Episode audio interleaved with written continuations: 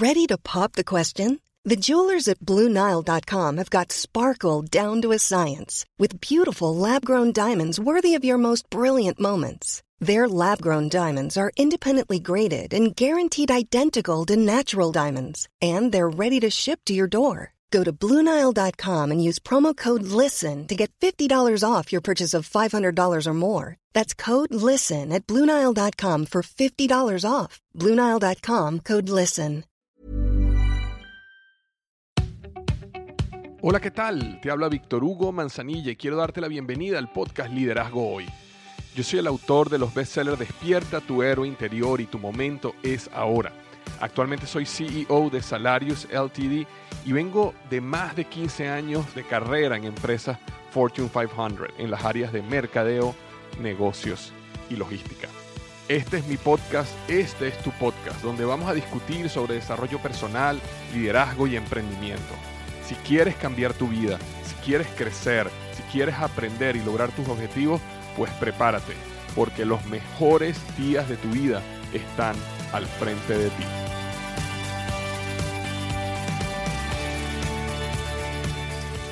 Hola, ¿qué tal? Bienvenido al episodio número 247, 247 del podcast Liderazgo. Hoy vamos a estar hablando sobre nueve claves de cómo confrontar a las personas correctamente. Nueve claves que te van a permitir confrontar a las personas correctamente. Eh, este es un tema para mí súper, eh, ¿cómo decirte? Donde yo he tenido que crecer muchísimo. No es un tema que a mí se me hace fácil. De hecho, mi tendencia siempre ha sido al no confrontar, a el evitar los problemas. Y eso me ha traído muchos problemas a lo largo de mi vida y especialmente en mi desarrollo como líder. Porque eh, aprendí después de mucho tiempo de que uno necesita confrontar a las personas correctamente para generar el cambio que los va a permitir a ellos crecer y también para que ese cambio permita obtener los resultados de negocio que necesitamos obtener. Que cuando una persona, cuando uno no confronta a alguien por medio, miedo, perdón, o por evitar un problema, o porque qué dirán o qué pensará de mí, y eso lleva a la persona a continuar con el mismo er-, error, a tener un punto ciego porque nadie le ha dicho, y eso en consecuencia lleva a esa persona a fracasar o limita su desarrollo. Y limita o nos lleva al equipo a fracasar o limita el desarrollo del equipo, al final todo el mundo pierde. Mientras que cuando una persona es confrontada de la manera correcta y esa persona se le revela un punto ciego o esa persona decide cambiar y mejorar, eso lleva a la persona a un siguiente nivel. Eso lleva a la relación a unirse aún más, la relación líder-seguidor. Y lleva a que los resultados de negocio y los resultados personales de esa persona crezcan y las lleve a un mejor lugar. Entonces ahí es cuando logras un ganar, ganar. Si la persona en ese proceso no está dispuesta a ver, no está dispuesta a cambiar, bueno, ya tienes un problema mucho más grande que vas a tener que resolver de otra manera, ¿verdad? Pero por lo menos ya sabes de que tú hiciste lo que tenías que hacer para ayudar a una persona a crecer, a cambiar, a mejorar, y que esa persona decidió no hacerlo y decidió no cambiar, lo cual te permite claramente llegar a la conclusión de que esa persona no debería estar en el equipo, o no puede estar en el equipo, o no puede estar en esa posición, porque esa misma persona te lo demostró. Mientras que cuando uno no confronta, evita, te callas, eso puede llevar a la persona al fracaso también, pero esa persona nunca supo y nunca tú le diste la oportunidad a esa persona de crecer, cambiar y desarrollarse. Entonces hoy quiero hablarte sobre unas 8 o 9 claves que yo utilizo ahora de una manera intencional para poder confrontar a las personas correctamente. Y la primera de ellas es que cuando tú vas a confrontar, necesitas confrontar rápido y en privado. Uno de los problemas que yo tenía como por mi falta o mi, temor al confrontar era que yo evitaba la confrontación. Entonces decía, bueno, voy a hablar con esta persona después, voy a hablar con esta persona la semana que viene. Bueno, cuando tenga la reunión con esta persona, en una semana y media le voy a hablar sobre esto. Y era simplemente una excusa para no confrontar en el momento, para, para dejarlo después, para pasar por ese dolor, no ahorita, sino luego, para postergar. Y eso lo que causaba era una, una situación donde era peor y peor y peor, porque cada vez se hace más difícil la confrontación y este, cada vez eh, este, el problema se puede hacer más grande y puede llevar a un problema que se podía resolver de una manera rápida a un problema que se convirtió en un problema gigantesco y que resolverlo ahora es mucho más complejo. Y cuando digo que debe ser rápido y en privado, es que la confrontación nunca debe ser pública, porque tú quieres que la persona cambie, tú quieres que la persona se le revele a lo mejor un punto ciego que no tiene, tú quieres que la persona mejore, pero tú no quieres que la persona sea avergonzada, porque avergonzar a una persona no es la manera de lograr que una persona cambie. Avergonzar a una persona públicamente lo que causa es el efecto contrario. La persona se coloca a la defensiva, la persona pierde respeto de uno como líder, la persona se siente traicionada de, alguna manera. Entonces, cuando ocurre una actividad donde hay que confrontar, es mejor, si estás en un, en un momento público, es mejor esperar al final de la reunión, vamos a hablar cinco minutos, y en ese momento confrontas a la persona de una manera privada, pero rápido, para que la persona todo esté fresco. Eso es como, como cuando uno tiene que entrenar a veces a un, a un animal que uno tiene que, los entrenadores le enseñan a uno, a un perro, que cuando el perro hace algo malo, ahí es donde tienes que este, eh, en ese momento que tienes que entrenarlo. O cuando hace algo bueno, en ese momento tienes que entrenarlo.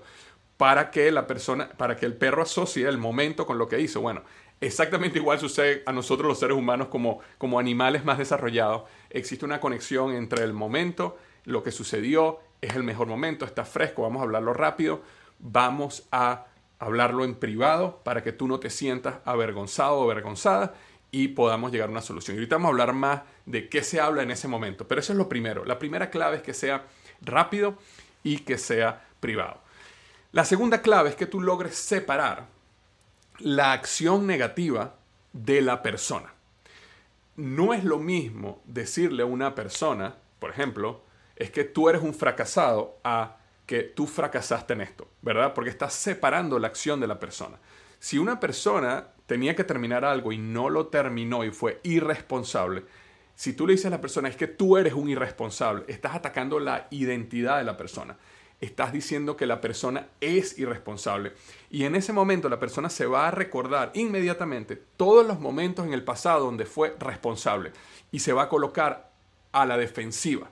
Mientras que si tú separas la acción de la persona, no le dices, tú eres, una, tú eres un irresponsable, tú le dices, esto que te pedimos tenía que estar listo para hoy y actuaste irresponsablemente. Actuaste en este momento. No estoy diciendo que tú eres un irresponsable, no estoy atacando tu identidad como persona. Simplemente estoy diciendo que en este momento fuiste irresponsable.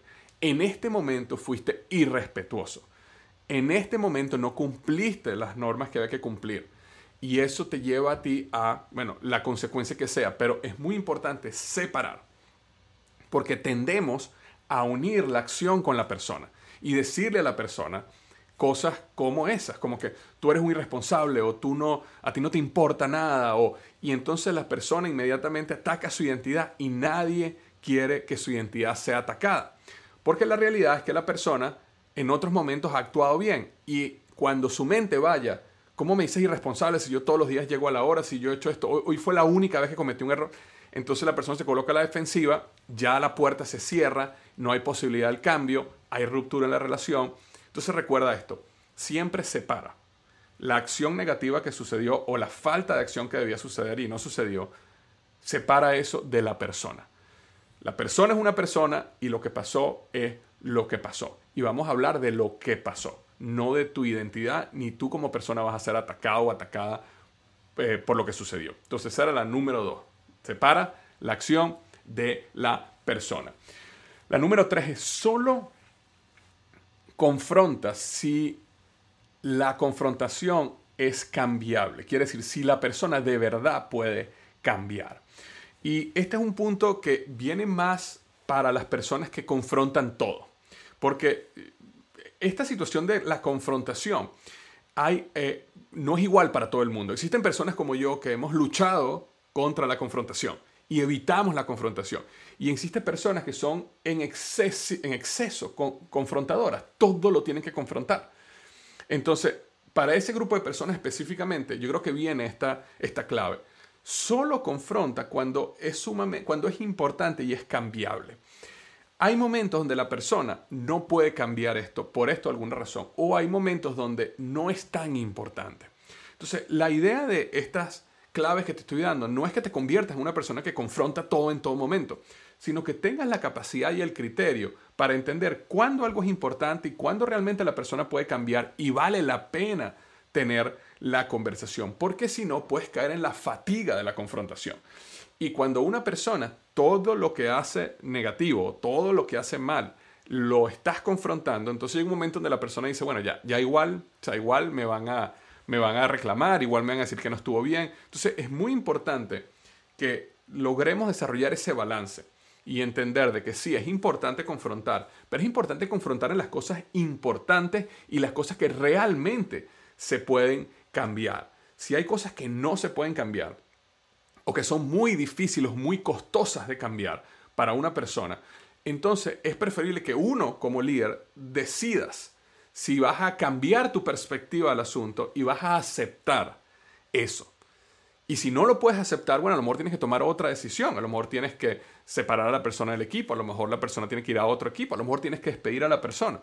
Pero eh, es importante entender de que si es importante, perdón, si no es importante o si realmente no es cambiable o el costo de cambiarlo es excesivo para la persona, para la organización, a lo mejor uno entonces como líder es el que tiene que empezar también a aceptar ciertas cosas, aumentar tus niveles de tolerancia, aumentar tus niveles de flexibilidad y decir, bueno, es verdad, no todo está exactamente como como yo quisiera, esto no me gusta, pero al final esto no es tan importante y si es muy importante para esta persona o es muy difícil de cambiar para esta persona, entonces yo lo voy a aceptar. Y tú cambias tu mapa, cambias tu manera de ver el mundo y entras en paz con la situación. Y eso te permite eh, este, enfocar tus energías y la confrontación en las áreas donde realmente haya un impacto en tu vida y en el negocio. Porque al final, como dicen, no todas las batallas hay que pelearlas hay que saber escoger para no caer en esta fatiga de la confrontación, donde las personas al final entonces deciden no cambiar en nada, porque cualquier error, por si sea mínimo, ya tú los estás, se lo estás haciendo saber. Entonces esa era la número tres, solo si es cambiable. La número cuatro es, cuando algo ocurre que necesita ser confrontado, siempre parte tu pensamiento desde el punto de vista donde esa persona lo hizo con la mejor intención nosotros tendemos a inmediatamente irnos al, peor escenario. Es decir, esta persona lo hizo a propósito, esta persona hizo mal a pesar de que yo le dije que lo hiciera así. Esta persona sabía que había que llegar temprano y aún así decidió llegar tarde. Y entonces partimos del punto de lo peor, pero siempre es mejor partir desde el punto de vista de lo mejor, simplemente a nivel de pensamiento.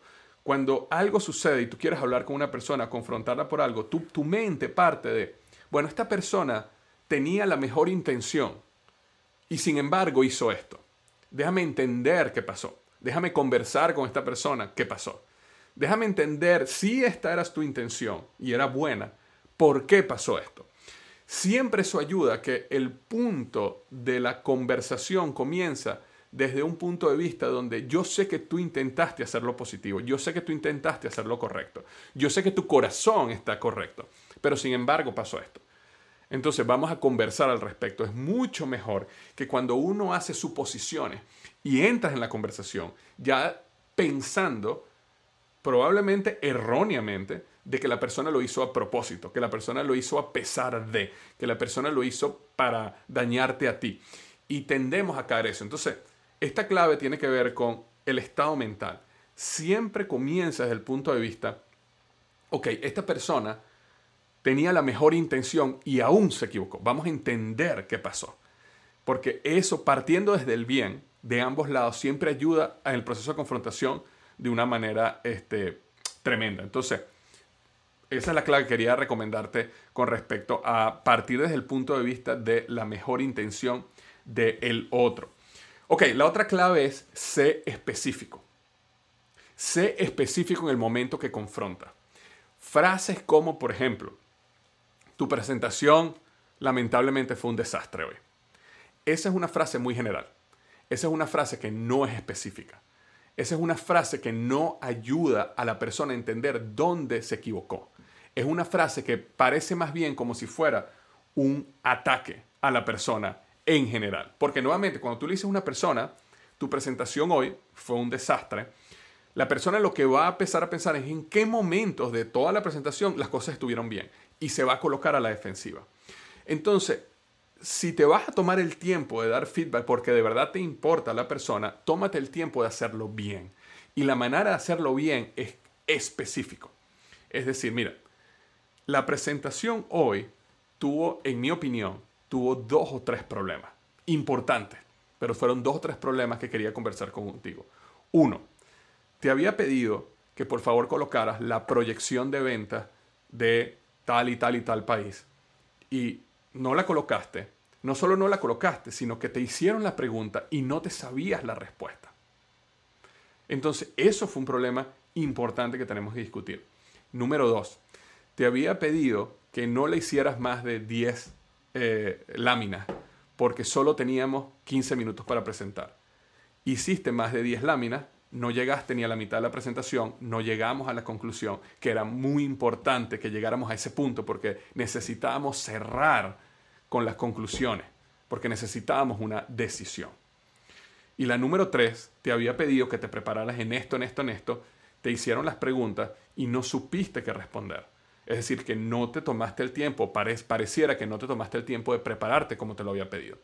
Entonces, ¿qué pasa? Yo estoy confrontando y estoy confrontando específicamente donde yo vi los problemas más grandes de la presentación. A lo mejor para mí en la percepción la presentación fue un desastre total, pero un desastre no ayuda a nadie. Ahora, si esa persona sale a la reunión y dice, sí es verdad, me equivoqué. Y me equivoqué por tres razones. Uno, no escuché el feedback de mi jefe que me había dado.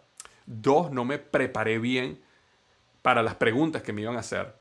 Y tres, no logré mantener el tiempo correcto en la presentación y se acabó el tiempo y no pude terminar y llegar a las conclusiones. ¿Qué puedo hacer ahora para mejorar este tipo? Entonces la persona ya sale con, ok, cometí tres errores y hay tres cosas que yo puedo hacer para mejorar estos errores. Entonces, puede ser que la próxima vez la presentación no es que sea una maravilla, pero por lo menos mejoró tres cosas. Y va mejorando porque le está siendo específico en qué son las cosas donde cometió un error y qué son las cosas donde hay que confrontar. Entonces evita las generalidades como fue un desastre, a nadie le gustó, este, nunca ayuda, lo cual me lleva a la siguiente clave que tiene que ver con que nunca uses las palabras siempre o nunca. Porque cuando confrontamos tendemos a usar palabras como siempre llegas tarde o nunca haces esto. ¿Y qué pasa cuando uno utiliza palabras siempre o nunca? Como son palabras que son absolutas, no son verdad, porque nadie es siempre algo o nunca algo. Si a mí tú me reclamas y me dices, Víctor, es que tú siempre llegas tarde, eso es una mentira, porque así haya llegado tarde el 50% de las veces, o el 70% de las veces, o un 30% de las veces que yo llegué a tiempo. Y nuevamente mi mente va a ir a esos momentos. Y ¿Qué es lo que te va? ¿Por qué me voy a colocar a la defensiva? Porque te voy a decir, eso no es verdad, yo no siempre llego eh, tarde. Yo llegué temprano el lunes pasado, yo llegué temprano en aquel momento, aquel día, hubo hace dos meses, yo llegué dos horas antes que tú. Entonces, se perdió la oportunidad de crecer, cambiar, aceptar el error y mejorar, porque utilizaste palabras absolutas y en consecuencia mentiste. Mentiste porque las palabras siempre y nunca, siempre son una mentira.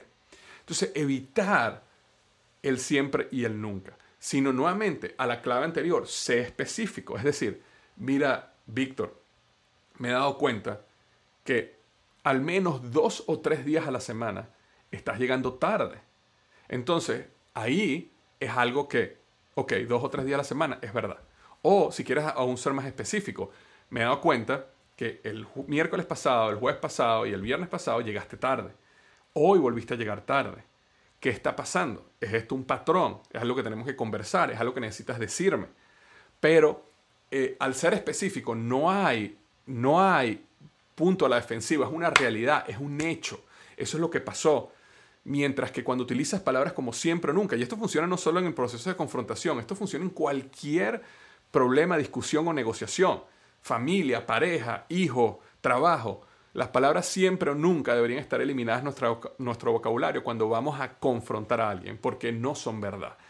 generalizan, culpan y llevan a la persona a colocarse en la defensiva de manera inmediata, que no es lo que queremos. Porque acuérdate que aquí en el proceso de confrontación el objetivo no es hacer a la persona sentir mal, el objetivo no es avergonzar a la persona, el objetivo es que la persona se dé cuenta de su error y cambie. Ese es el objetivo. Y nosotros tenemos que buscar las estrategias de cómo llegar ahí. Entonces, evita las palabras siempre o nunca. Otra clave que es importante, y ojo, no todas estas claves hay que aplicarlas en todo momento. Esto son simplemente herramientas que te estoy dando para en el momento que necesitas confrontar. Otra clave que puedes utilizar mucho es conectar lo que pasó como con lo que te hizo sentir, sin caer en la victimización. Y esto es importante, sin caer en la victimización.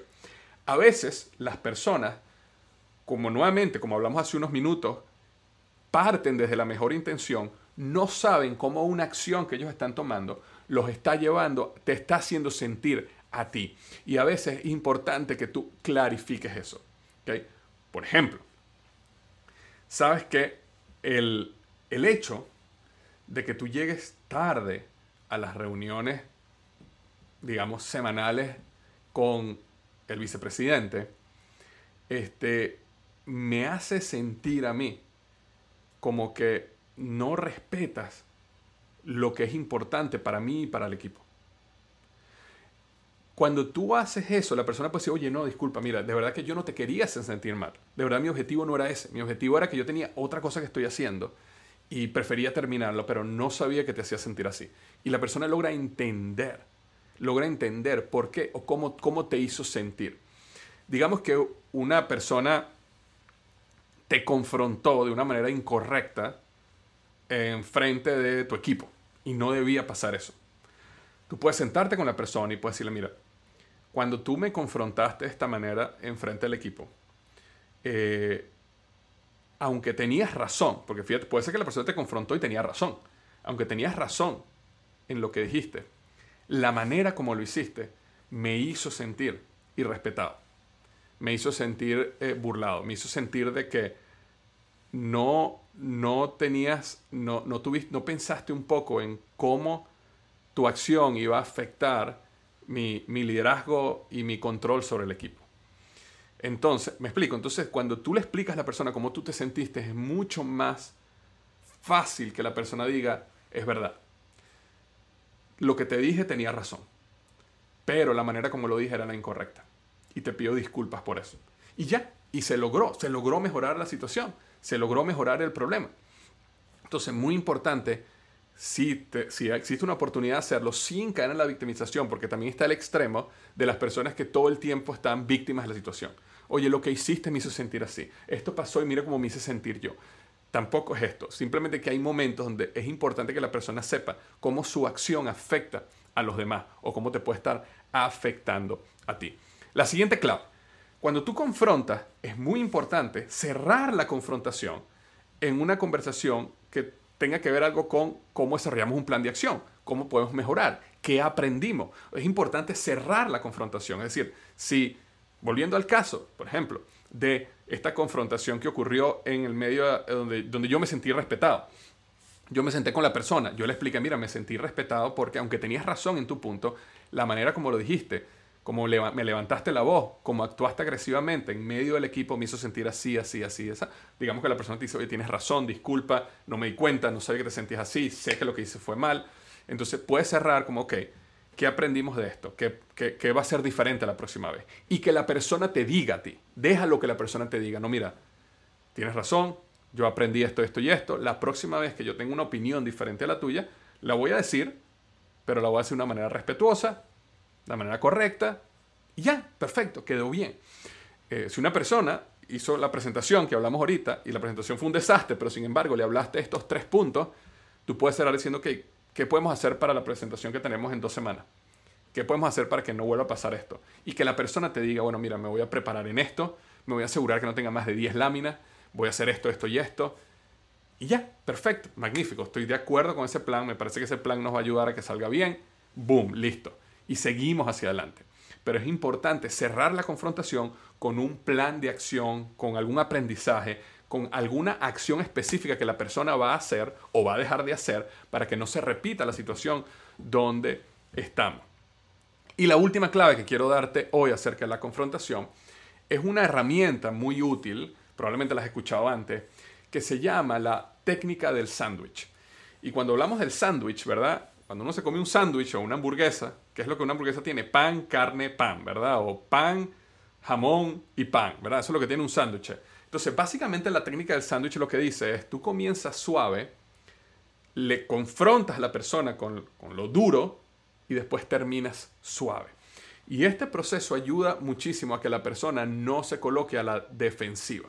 Entonces, volviendo al caso de la persona que me confrontó y me levantó la voz en frente de todo mi equipo, yo podría sentarme con esa persona y decirle, mira, digamos que se llama Josué. Yo podría decirle, oye Josué, ¿sabes algo? Una de las cosas que yo aprecio de ti es tu capacidad de pensamiento crítico, las ideas que tú tienes, que tú traes al equipo, la creatividad tan bárbara que tienes y de verdad, honestamente, tu nivel de inteligencia y de cómo tú ves los problemas de una manera diferente, lo cual me ha ayudado a mí a crecer y ha cambiado mi perspectiva y me has mostrado cómo a veces o muchas veces no tengo la razón, sino la tienes tú.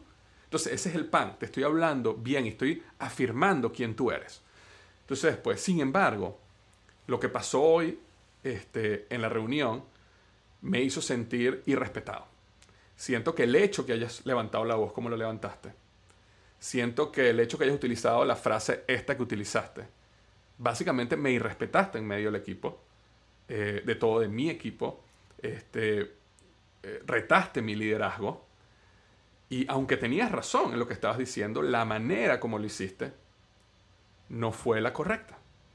Entonces ahí hablas, la persona habla, diga lo que tenga que decir y después cierras con el otro pan del sándwich y el otro pan del sándwich nuevamente vuelves otra vez a lo suave, es decir, pasaste suave, duro, suave y terminas diciéndole algo como, nuevamente, te reitero, fue la manera como lo hiciste, pero el hecho que hayas tenido razón y la idea y cómo nos, cómo nos mostraste la verdad, me pareció excelente. Me encanta que tú tengas la capacidad y el valor y la apertura de decir lo que tú piensas. Eh, y siento además, nuevamente, que tus ideas son las correctas muchas veces, porque tienes la inteligencia, tienes mucha experiencia, tienes muchas cosas a tu favor. Yo veo en ti una persona con mucho potencial y por eso quería tener esta conversación contigo simplemente para este, evitar que esto te vuelva a pasar en el futuro con alguna otra persona que a lo mejor no actúe o no sea capaz de absorber lo que pasó como yo lo puedo absorber. Lo que quiero es protegerte y ayudarte, porque te considero una persona muy valiosa en mi equipo. Entonces, ¿qué pasó? Pasé de pan, afirmé a la persona, confronté a la persona y cerré nuevamente afirmando a la persona y diciéndole cuál es la importancia que esa persona tiene para mí, para el equipo, para la relación, para lo que sea. Y ese proceso ayuda a abrir, crear el cambio y volver a cerrar de una manera suave y que la relación se fortalezca a través del proceso de confrontación. Entonces, bueno, eso es lo que tenía para ti hoy con respecto a nueve claves de cómo confrontar a las personas correctamente. Confrontar a las personas es un proceso que es un arte que si desarrollas correctamente vas a poder crear equipos muy exitosos, vas a poder maximizar los niveles de eh, resultados de tu equipo, vas a poder crear legiones de líderes y personas con altos niveles de productividad y también con altos niveles de lealtad hacia ti como líder, porque fuiste la persona que los ayudó a crecer que los confrontó cuando había que, que confrontarlo y que estuvo a su lado en ese proceso de crecimiento. Te mando un gran abrazo y recuerda lo que siempre digo, los mejores días de tu vida están al frente de ti.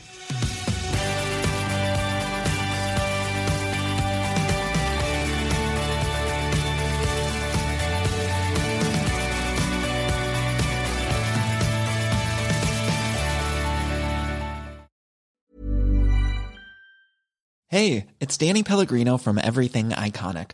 Ready to upgrade your style game without blowing your budget? Check out Quince. They've got all the good stuff shirts and polos, activewear, and fine leather goods, all at 50 to 80% less than other high end brands. And the best part? They're all about safe, ethical, and responsible manufacturing.